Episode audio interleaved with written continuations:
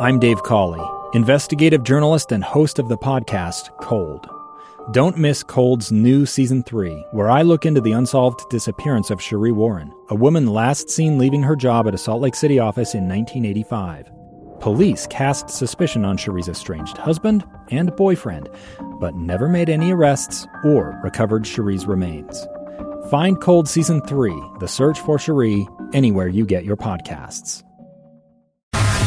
Welcome back to the program. I'm Lee Lonsberry. This is Live Mic, episode 23. I'm grateful to you for tuning in. Thank you so much. On this is a, a momentous day. We're cramming a lot into today's program. Throughout the morning, we've of course been covering the impeachment trial as it has made its way across the Capitol building, through the rotunda, and into the chamber of the United States Senate, where right now uh, Chief Justice John Roberts is presiding. We just saw each member of the Senate sign their name to an oath, uh, letting us all know uh, and putting on the record forever that they will be a part of this trial, that they will be the adjudicators of the, the future of our president. Uh, anyway, it's fascinating. It's a fascinating process. Uh, and that leads me into the conversation we're having right now. In studio, I've invited Senator Lincoln Fillmore. He's on the Tax Restructuring and Equalization Task Force. That was the group that came together to put together uh, this big piece of tax reform legislation, which in a special session of the Utah legislature was passed.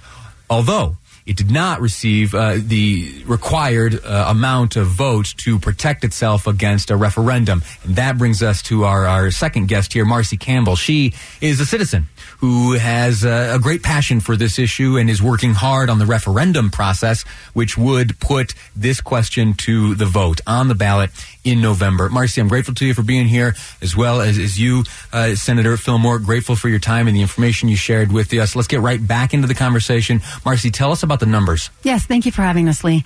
So, something that I think is very important for the public to know and understand is it's very difficult for us to track how many signatures are in the state of Utah right now. The process of a referendum is that once someone is trained to be a signature witness and get their own packet to try to get 49 signatures in their own packet, they have 14 days from the time of their first, from the date of their first signature, and then they have to turn it into the clerk's office. 14 days. Once a packet is turned in, the clerk then has 14 days to verify the signatures on that packet before it's recorded and turned over to the lieutenant governor's office.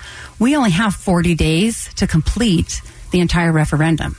So, and, and, um, as the special legislative session was put in right before Christmas, it's been quite a remarkable process how many people have come together during the holidays to make this thing happen. We were able to print 5,000 packets that are in the hands of Utahns across the state of Utah right now.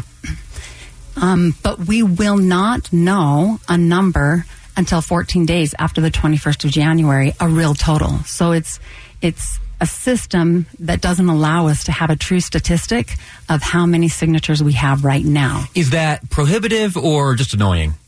I think it's difficult for the public and even for volunteers when they don't know are we on track, are we not on track, etc. So some of the smaller counties, it's been easier for us to track because it's less packets, it's less signatures, so they've been able to verify earlier on. So it's Okay. been easier for us to to track the counties with less population. It's the bigger populated counties that it becomes more problematic to know how many signatures we have. But we do know there's a full force of amazing volunteers that are remarkably organized all throughout the state. And I want to do a shout out. Woohoo!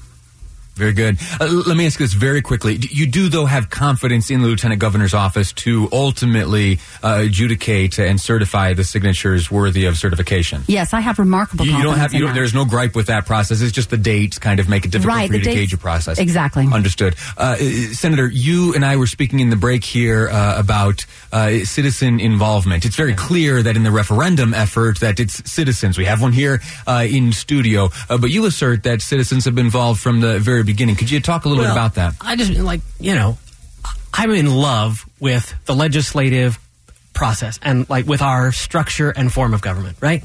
We have a lot of checks and balances built inside the system, and the most important check and balance we have are citizens, and the citizens are exercising that power as they should. Like you know, they should consider this for every action the legislature takes. And I understand, uh, Marcy described it as a visceral reaction that people were having. And I just like, I understand how people feel. And the truth is, I felt that way through most of the summer. Uh, initial drafts of, uh, of, of proposals, you know, we spent uh, on this task force, I spent all summer traveling around the whole state.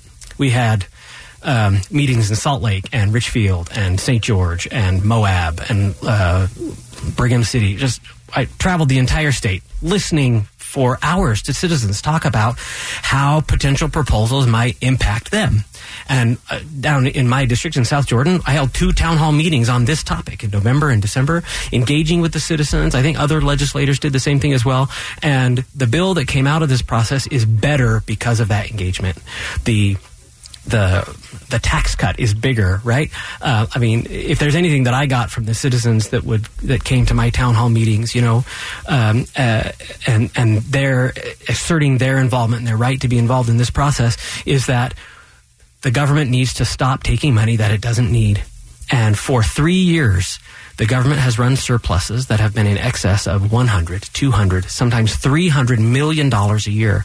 And I think it's just long past time that the legislature look at our citizens in the eye and be able to say, we have a lot of needs in the state, but one of the needs we have is to not take more money from you than we need. And I, am really pleased that we were able to, through that entire process, return $262 million to taxpayers' pockets just this year because of this legislation. And and uh, I hope, I mean, I'm hopeful that it will take effect because I want my neighbors to be able to get those rebate checks for the taxes that they overpaid to the state last year, and then to see the ongoing benefits of lower reductions you know, lower withholdings from your paycheck, right? You get to keep more of your money when you earn it. And uh, in total, that's going to be just hundreds of millions of dollars back in Utah taxpayers' pockets every year. Time is tight. We have about two minutes left. What I want to do is I'm going to give you each 60 seconds to say whatever you will on this topic. Uh, speak out to the folks listening to this program. Uh, Marcy, we'll start with you. If you had 60 seconds to make the pitch on this whole deal here, what would you say to folks? I would say we would love to be able to talk to you and take your signature if you want. Thus far, we haven't even had to talk anybody into it. They've been doing their research. They know what this law is about. They know how it will impact their day to day lives. They desire to find a place to come and, and add their name to the list. They want their voice heard. Period. All over the state, people are saying, we just want to be heard. We feel like we have not been heard. So come on down to Harmon's during business hours. You can sign anytime during business hours at Harmon's. We'll also be opening up a lot more of the associated food stores throughout the Salt Lake Valley this weekend. So big push. Our last final weekend. It's our last hurrah. We've got amazing people working all over the state right now, get, gathering signatures. So come and find a packet. We'll be help you, we'll be happy to help you out with that. Marcy, thank you. Senator Fillmore, you got the last word. Yeah, thanks. I just want to thank you, uh, Lee, for having us both on your show. I want to congratulate Marcy on the work that she's doing. Um, citizen engagement is a prime component of citizen of government by and for the people. And I welcome that citizen involvement. And whatever happens with this referendum, the hope that I have is that citizens will continue to be engaged in tax policy and other decisions. We've got a session of the legislature that's coming up in, it starts in just over a week. And we need this level of engagement to continue because legislators will make better decisions when citizens are better informed. Outstanding. Senator Fillmore, thank you. Marcy, I'm so grateful to you for joining us today. Uh, that's it. Uh, we've taken these last three segments to go through this this issue, to speak to the principals on both sides, the folks who feel a great passion. Uh, you know what your options are. You know what the information is. Hopefully, this was uh, an appropriate resource for you as you've listened. Uh, in the next segment, we're going to move on. There are a number of things happening in Congress that don't happen to uh, relate to impeachment. Uh, there was this big trade deal signed this morning. Coming up out of the break here, we're going to walk through some of the specifics of the USMCA, the new NAFTA, if you will. And we're going to talk about what it means for Utah. That's next here on Live Mic. I'm Lee Lonsberry, and this is KSL News Radio. I'm Dave Cawley, investigative journalist and host of the podcast Cold. Don't miss Cold's new season three, where I look into the unsolved disappearance of Sheree Warren, a woman last seen leaving her job at a Salt Lake City office in 1985.